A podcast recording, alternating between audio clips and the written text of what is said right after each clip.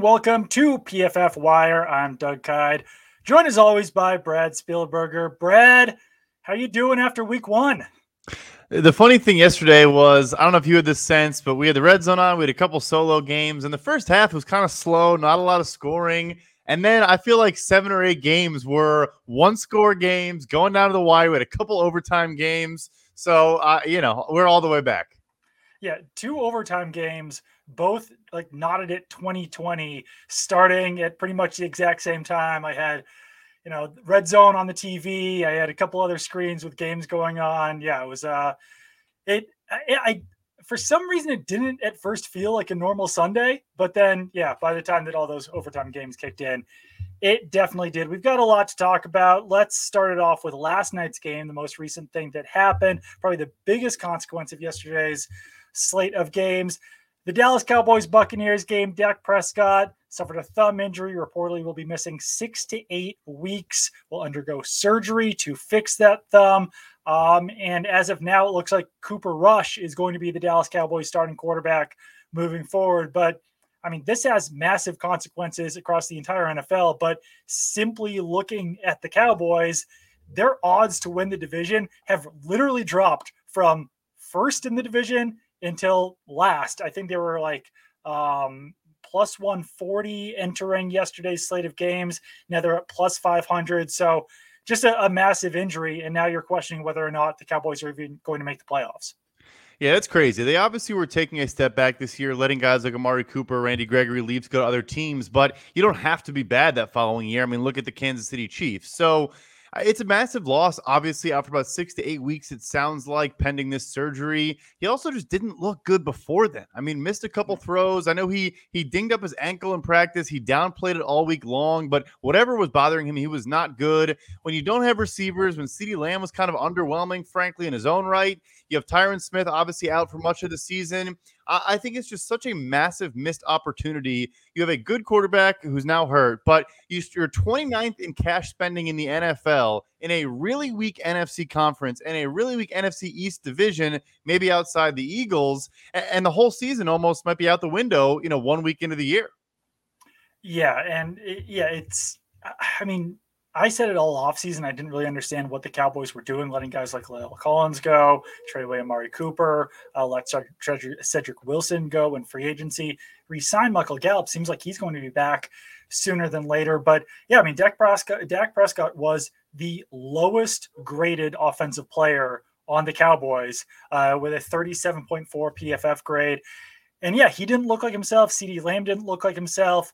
And I mean, I know that you can't overspend on backup quarterbacks. I do think that teams, you know, even teams who have their starting quarterback set should still draft, uh, you know, quarterbacks in the second or third round to try to get some developmental guys in there. But it's so telling that the Cowboys had Will Grier, Cooper Rush, and uh, Ben DiNucci during the preseason, and they were willing to just put those guys on waivers. They waived Cooper Rush and waived Will Grier, knowing that no one in the NFL was going to claim them. And even if they did, they really didn't care that much. So they entered yesterday with Cooper Rush and Will Grier on the practice squad. Uh, Cooper Rush was elevated from the practice squad, but was only one of those temporary elevations. Obviously, he'll now be signed to the 53 man roster so that they have a, a healthy quarterback. But I mean, that's telling that they were willing to put those guys on waivers, willing to lose them. And now one of those guys is probably going to be starting for the next six to eight weeks.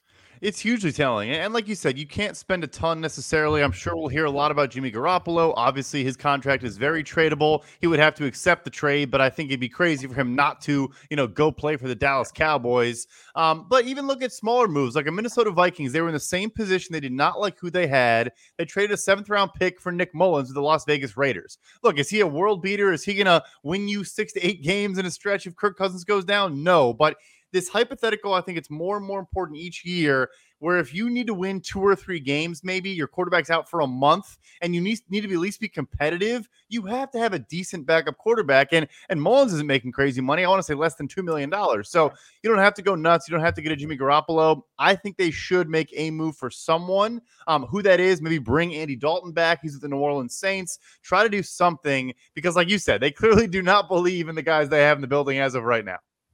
Yeah, it's a tough situation. Mason Rudolph is the third quarterback with the Steelers. Uh, he was not active uh, on game day because they've got obviously Mitchell Trubisky and Kenny Pickett there at quarterback. So maybe that would be a possibility. Um, you know, it's it's probably a minimal upgrade even if they do that, but at least he would be a backup option if things go south with Cooper Rush. Then at least you'd have someone like that. Uh, people have thrown around Teddy Bridgewater, but like you're the Miami Dolphins, why do you want to trade Teddy Bridgewater? Tua didn't look fantastic in yesterday's game. I'm not saying that you know there's going to be a situation where Tua Tonga uh, Vailoa gets benched and Teddy Bridgewater comes in there, but teams don't want to trade away their backup quarterbacks, especially they're contenders for this very reason. So I don't know. I mean, I think personally, I know I'm sitting here in New England right now. The Patriots take a pretty smart approach with this, where they draft these developmental quarterbacks probably earlier than they should. I mean, even this year, they spent a fourth round pick on Bailey Zappe a year after they drafted Mac Jones, but that allowed them to trade away Jarrett Stidham. They've still got Brian Hoyer, but over the years, J- Jimmy Garoppolo, uh, Jacoby Brissett, uh, Jarrett Stidham, all these guys they bring in as developmental options. And then you see which ones work. You see which ones you trade away for Phillip Dorsett, like they did with uh, Jacoby Brissett.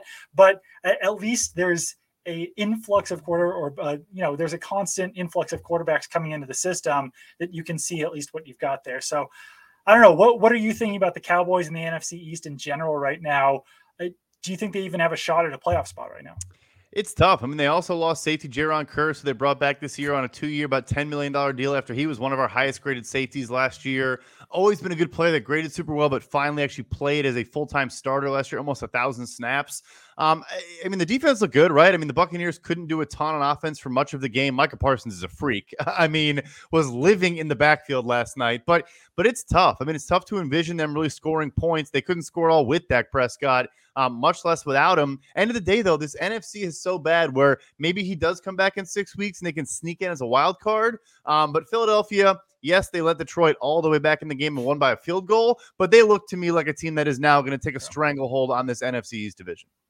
Yeah, uh, Connor McGovern also went down with a high ankle sprain, so he'll be out for a little while. Um, lots of offensive line issues there. Maybe Jason Peters comes in and, and fills in in one of those spots. Tyler Smith moves over to guard. I don't know. It's it's honestly not looking good there. I will say though, I mean, yeah, the Commanders won, the Eagles won, and the Giants won. So Cowboys already have kind of dug themselves a hole in their own division. And I would say that my expectations heading into the season were extremely low for the Giants. And just from talking to people around the league, they were actually pretty impressed with what the Giants did and how their offense looked in that game. So they might not necessarily be bottom feeders. And same thing goes with the Washington Commanders. I mean, Carson Wentz certainly looked a lot better than I was expecting uh, in yesterday's game. Yeah, I mean, credit to, Dr. Eric Eager, one of his favorite props all season long, uh, or off season long, I should say, has been the Giants. I want to say over seven wins. Um, just doesn't think they're as bad as maybe the people think they're going to be. They do. They have some talent left over. I, when I clicked over, I saw Dory Jackson making a couple plays on defense. They obviously are getting some pass rushers back in the near future. And then credit to head coach Brian Daboll. I mean, mm-hmm. being balls enough to take the go for two to win the game there in your debut. That's what you do when you're the worst team in a game. You're at Tennessee against a good team. You want to have more variance and shorten the amount of possessions. Going to overtime, you're probably going to lose that game. So credit to him for doing it and, and pulling off the win there. But yeah, I mean, look, if Saquon Barkley can go for about 180 all-purpose yards, um, they did have some injuries. It sounds like Kadarius Toney is dealing with some in- an injury again. Um, but nevertheless, yeah, they're maybe not as bad as we thought they could be. Yeah, Wan'Dale Robinson went down in that game as well. Uh, let's talk about the Steelers Bengals game. I, I, certainly was not expecting this out of Joe Burrow and the Bengals. Um, it, they they obviously came back. They made things interesting against the Pittsburgh Steelers. That was one of those games that we were talking about that went into over overtime. But uh, Joe Burrow was was pretty awful in the first half of this game. Uh, he had uh, four interceptions, a lost fumble. Uh, did not grade particular well, particularly well for us. I think he only got like a 53 grade. Uh, but yeah, what was your initial takeaway from just the Bengals struggling more than I think a lot of people would have expected them to? You know, I think one big thing, a mantra that we have here at PFF is saying sacks are a quarterback stat, which is a little bit, you mm-hmm. know, oversimplifying. It's not maybe that extreme, but what is true is that quarterbacks we've we've shown in data can control when pressures turn into sacks. He was sacked six times. I want to say on 11 different dropbacks he was pressured. I mean, they were getting after him all game long, and that's with and without TJ Watt in the lineup. We'll maybe get into him in a bit here, but yeah. um uh, yeah, so so even if you retool this offensive line and add three new starters, if Joe Burrow is still holding onto the ball really long, which he was, he's going to take a lot of hits, and he just he cannot hold up if he if he gets hit that often in every game. And I would say maybe the appendix, you know, had that out during training camp, maybe still bothering him. They did battle back and push that game to overtime, but four interceptions, fumbled on a sack, about as bad of an outing as Burrow could have had, in, you know, in the in the return from making the Super Bowl. Yeah, and uh, yeah, certainly a little concerning, especially after how much the Bengals spent on their offensive line this offseason. I think that we all expected allows a lot of those protection issues and offensive line issues to go away heading into that game. But yeah, it's certainly possible that I mean a lot of that those pressure issues that the Bengals were facing last year as well could have been up to Joe Burrow. Obviously, they didn't have a ton of talent on the offensive line. We'll see how this goes moving forward. This might be one of those overreactions to week one that we wind up having. But uh, Steelers did not come out of this game unscathed. Uh, you referenced it. TJ Watt he said, I think on air that he tore his pec. They're determining at this point whether he's going to just try to, um, you know, heal it on his own, which I think Adam Schefter reported would be a six week timetable, or if he requires surgery, it would be a season ending injury. They also had an injury to Najee Harris, uh, foot injury. We'll see what, what happens there with him and if he's able to come back, but not great for the Steelers uh, to come out of this game with that many injuries to important pieces. Not at all, because look, the defense is why they won this football game. I mean, it went to overtime and they had five turnovers. Uh, I want to say Mitchell Trubisky averaged about five yards per attempt. Uh, Najee Harris did score a touchdown later in the game, but didn't really do anything. And it does sound like maybe a re aggravation of a Lisfranc injury in his foot, which bothered him in training camp quick little fantasy aside, if he's out, Jaylen Warren is their number two running back, not owned in almost any league. And the Steelers believe in kind of giving one running back a lot of the touches. So maybe a guy worth targeting there. But yeah, it, both huge absences because they don't win this game without five turnovers. And they're not going to get five turnovers in, in many games going forward. No, definitely not. Although, obviously, being able to get five turnovers against Joe Burrow is certainly a good sign for their defense. Uh, one other note Tee Higgins suffered a concussion in that game. He had to leave the game. We'll see how quickly he's able to recover. Uh, this was the local game for me Patriots and Dolphins. I think that a lot of the offensive issues that we saw this summer for the Patriots reared their ugly head here in week one against the Miami Dolphins. I don't think Mac Jones played particularly poorly in this game. I don't think that the offensive line, you know, they were not great, but it certainly wasn't a complete abject disaster. Bill Belichick said this after the game. You know, if two or three plays had gone differently for the Patriots in this game, they at least would have been more in it. I don't think it was just a kind of a strange game where I don't think the Dolphins offense played particularly well in this game. I think their defense will be stout moving forward here, but yeah, just kind of a, an odd game overall between the Patriots and Dolphins. But I, mean, it, the the Patriots backs are kind of up against the wall right now because of the offensive issues that we saw throughout the summer. Now into Week One, and now they're going to be facing the Steelers, who have that stout defense that was able to generate so many turnovers against the Bengals. I don't know if this heads into Week Two, maybe we'll start to see some offensive changes for the Patriots. Yeah, certainly possible. I, I mean, I, I, think the winner of this game may have been the Buffalo Bills. Frankly, I, I mean, right. yes, the Miami Dolphins won, and I do think their defense is legitimate. Didn't even have cornerback Byron Jones, um, and, and, still were pretty stout on the back end. Melvin Ingram, great signing, one year, four million dollars, gets that yep. fumble recovery touchdown, and Jevon Holland is one of the best draft picks from last year. Yep. Picks up right where he left off. Is I think one of our highest graded safeties in the NFL, but. But Tua Tagovailoa, I mean, there was a jump ball to Tyreek Hill that should have been an interception. He had mm-hmm. another throw later in the game that should have been an interception. He wasn't terrible. He, he obviously also hit those guys, hit Jaylen Waddle for a touchdown. But yeah. I saw a stat during that game. The touchdown of Jaylen Waddle was a 33 yard touchdown. It's Tua Tagovailoa's deepest or longest touchdown pass of his career, and it traveled about eight yards in the air. So that's just kind of the story with him. I, am not trying to get too on mad at us, and apologies for throwing you into the into the ring there, but it was a big win. He's 4 0 against the Patriots, which cannot be, you know, shaken off. But they just, again, they look like what I expected a good defense and an offense that, you know, if they need, if they're down and need to score, good, good luck with that. Yeah. And I think that, you know, it could be all season where you see that Tua has good you know raw stats but the grades aren't necessarily there and the you know the big time throws aren't necessarily there. There might be more turnover worthy plays than interceptions. We'll see if he can continue to be as fortunate and lucky as he was the in week one against the patriots. But uh, one other note just on the patriots side Kendrick Bourne played two snaps in this game after having a pretty strange summer. And on those two snaps, he caught one ball for 41 yards and was the second leading receiver uh, on the Patriots. So, you know, at least from one person I talked to, sounds like he might be getting a little bit more playing time moving forward here. He certainly earned it in that game.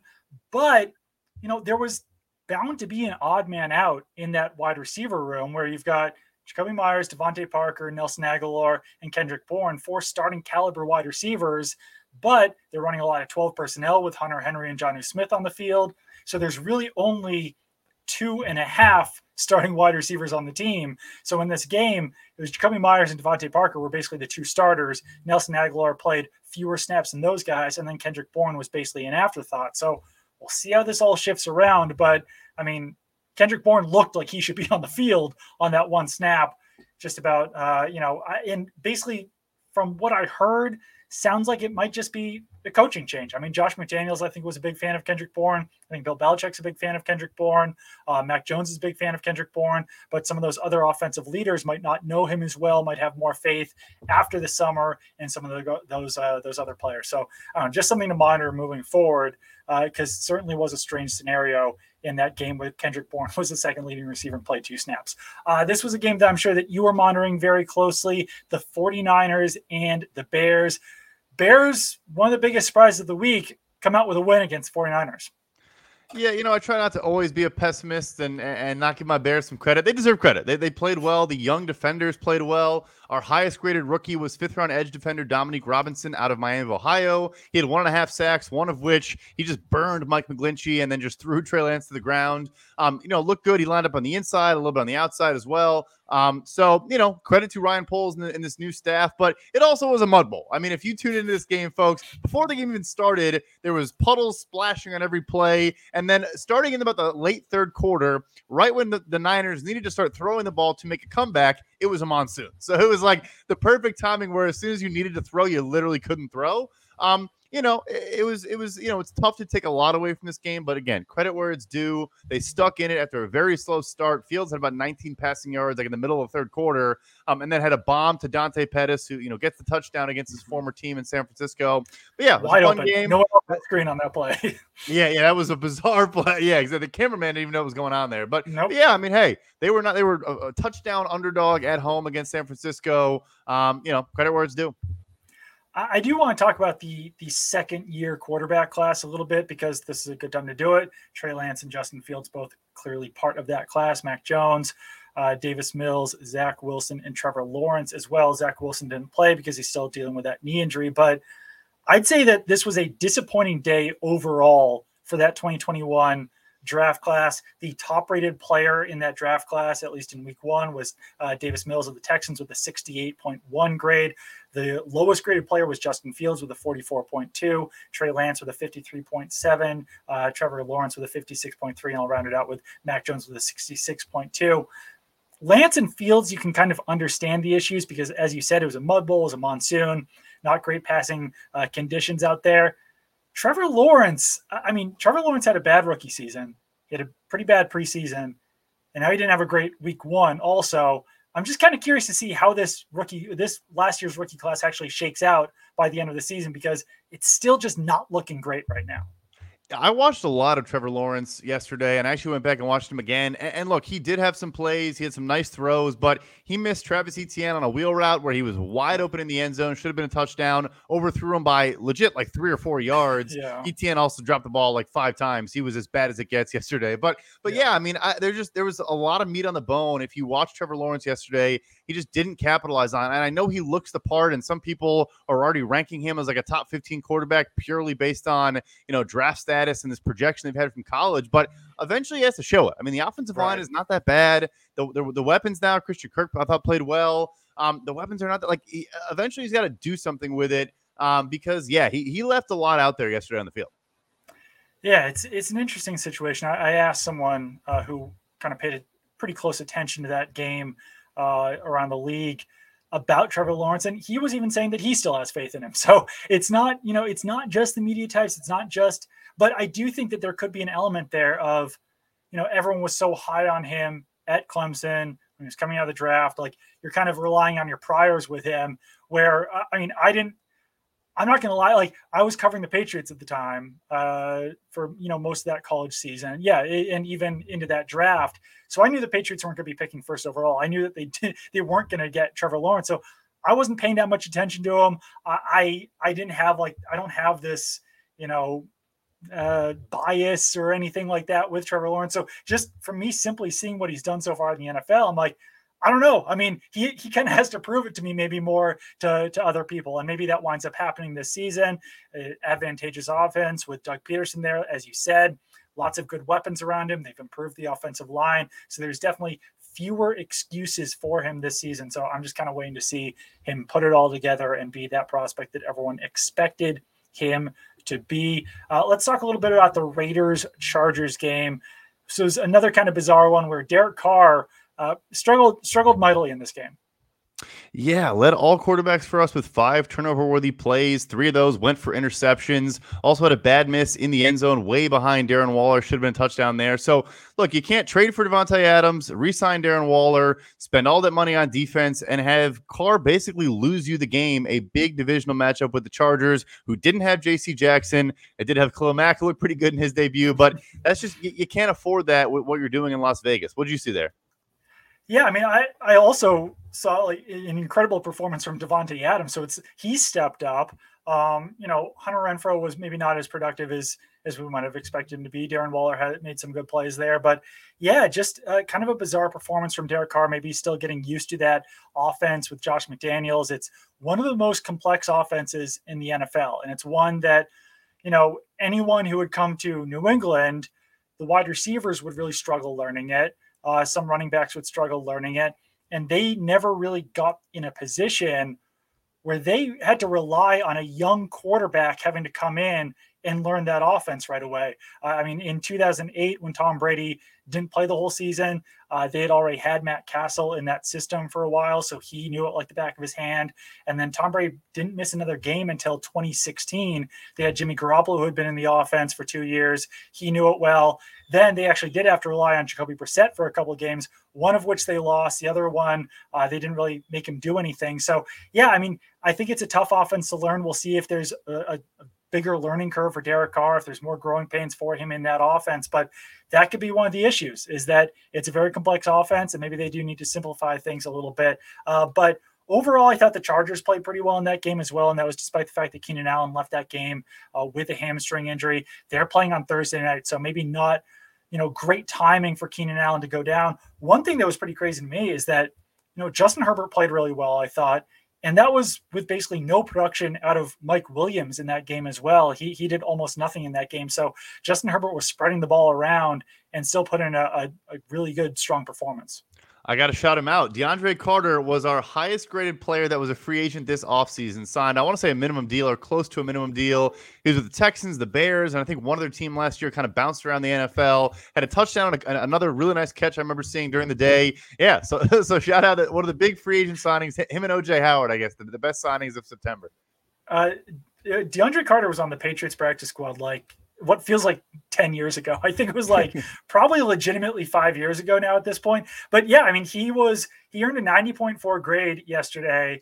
And he's a guy where it seems like wherever he is, like coaching staff say really good things about him. Like people really seem to like him. He's this kind of undersized, quick returner type guy who can make some plays on offense. But I don't know, maybe, maybe they're finally the team that's going to get something out of DeAndre Carter. But yeah, I mean, he actually played 500 snaps last season for for Washington. That was the most that he's he's played as an offensive player throughout his career. But yeah, certainly a uh, impressive performance there from DeAndre Carter for the Los Angeles Chargers. He got the right quarterback to, to kind of bring him along, and and we'll see what happens there. Uh, another injury from that game, Anthony Averett, uh, the Raiders cornerback, suffered a broken thumb. He'll be out three to four weeks kind of a revolving door right there at cornerback for the Raiders right now. Nate Hobbs is great. He's kind of their, their top cornerback. He can play in the slot. He can play outside. He did a little bit of both in that game, uh, but otherwise, a lot of questions there at cornerback. And and we talked about this before on the show.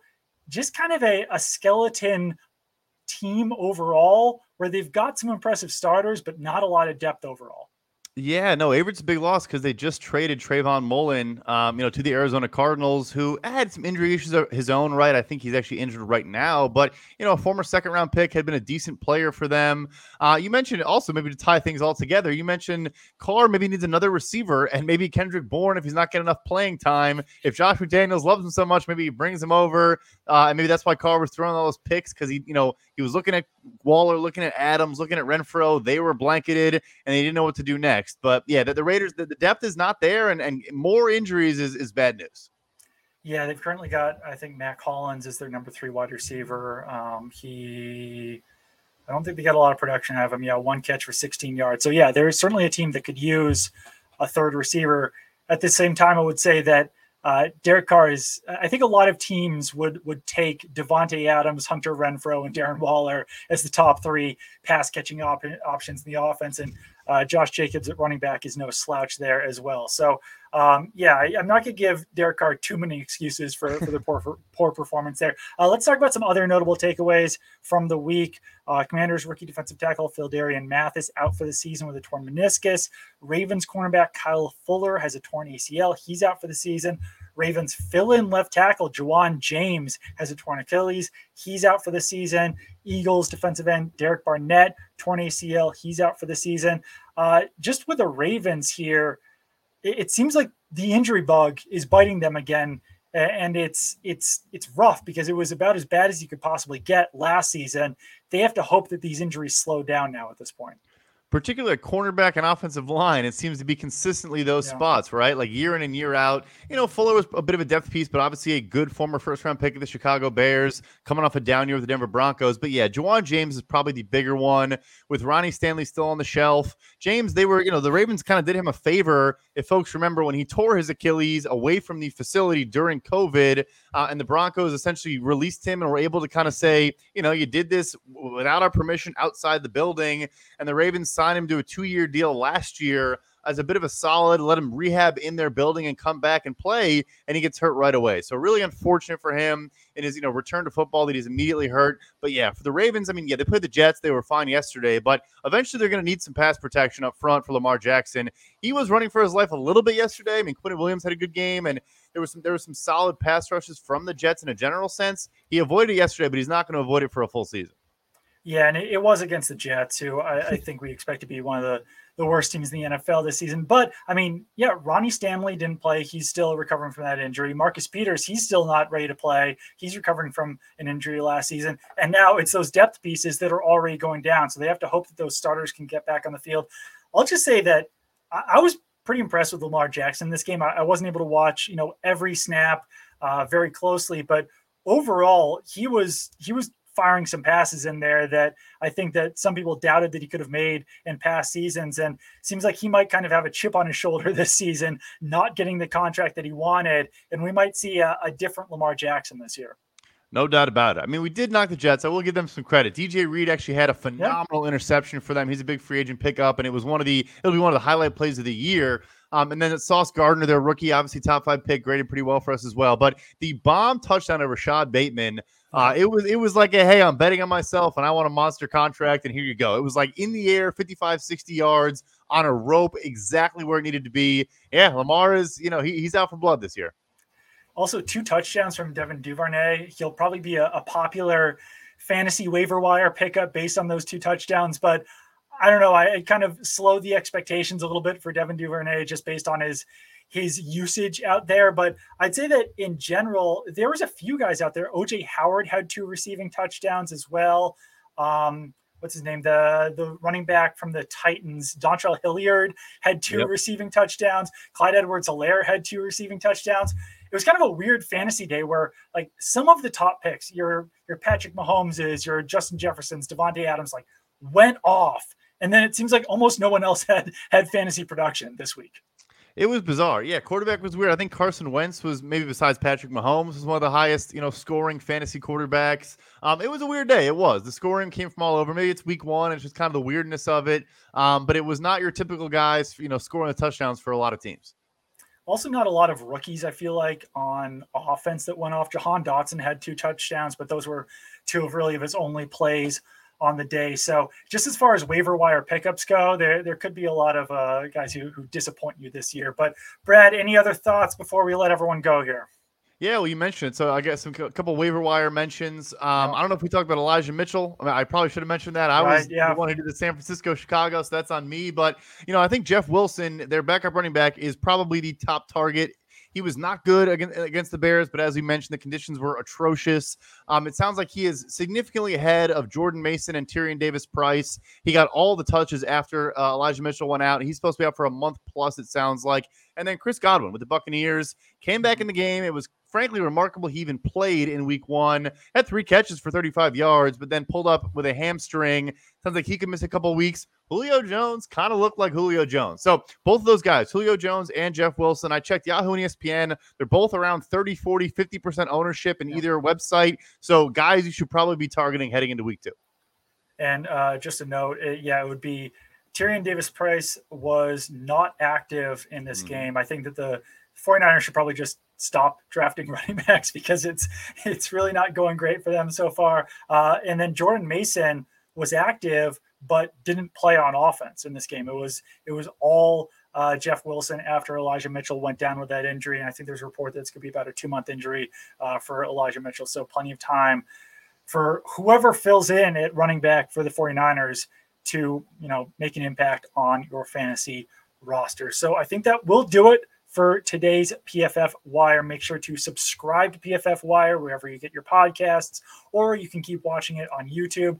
Fully up to you. Download the PFF app, subscribe to PFF Plus. You can still get a free weekly trial for PFF Plus, which is the best deal in all of sports. Make sure to follow Brad on Twitter at PFF underscore Brad. Throw me a follow at Doug Kyed. We will be back with you guys again on Wednesday to talk about all the injury updates throughout the week. I think that we're planning on being back on Friday as well to update you before the week two slate of games. So keep it on pff.com until then.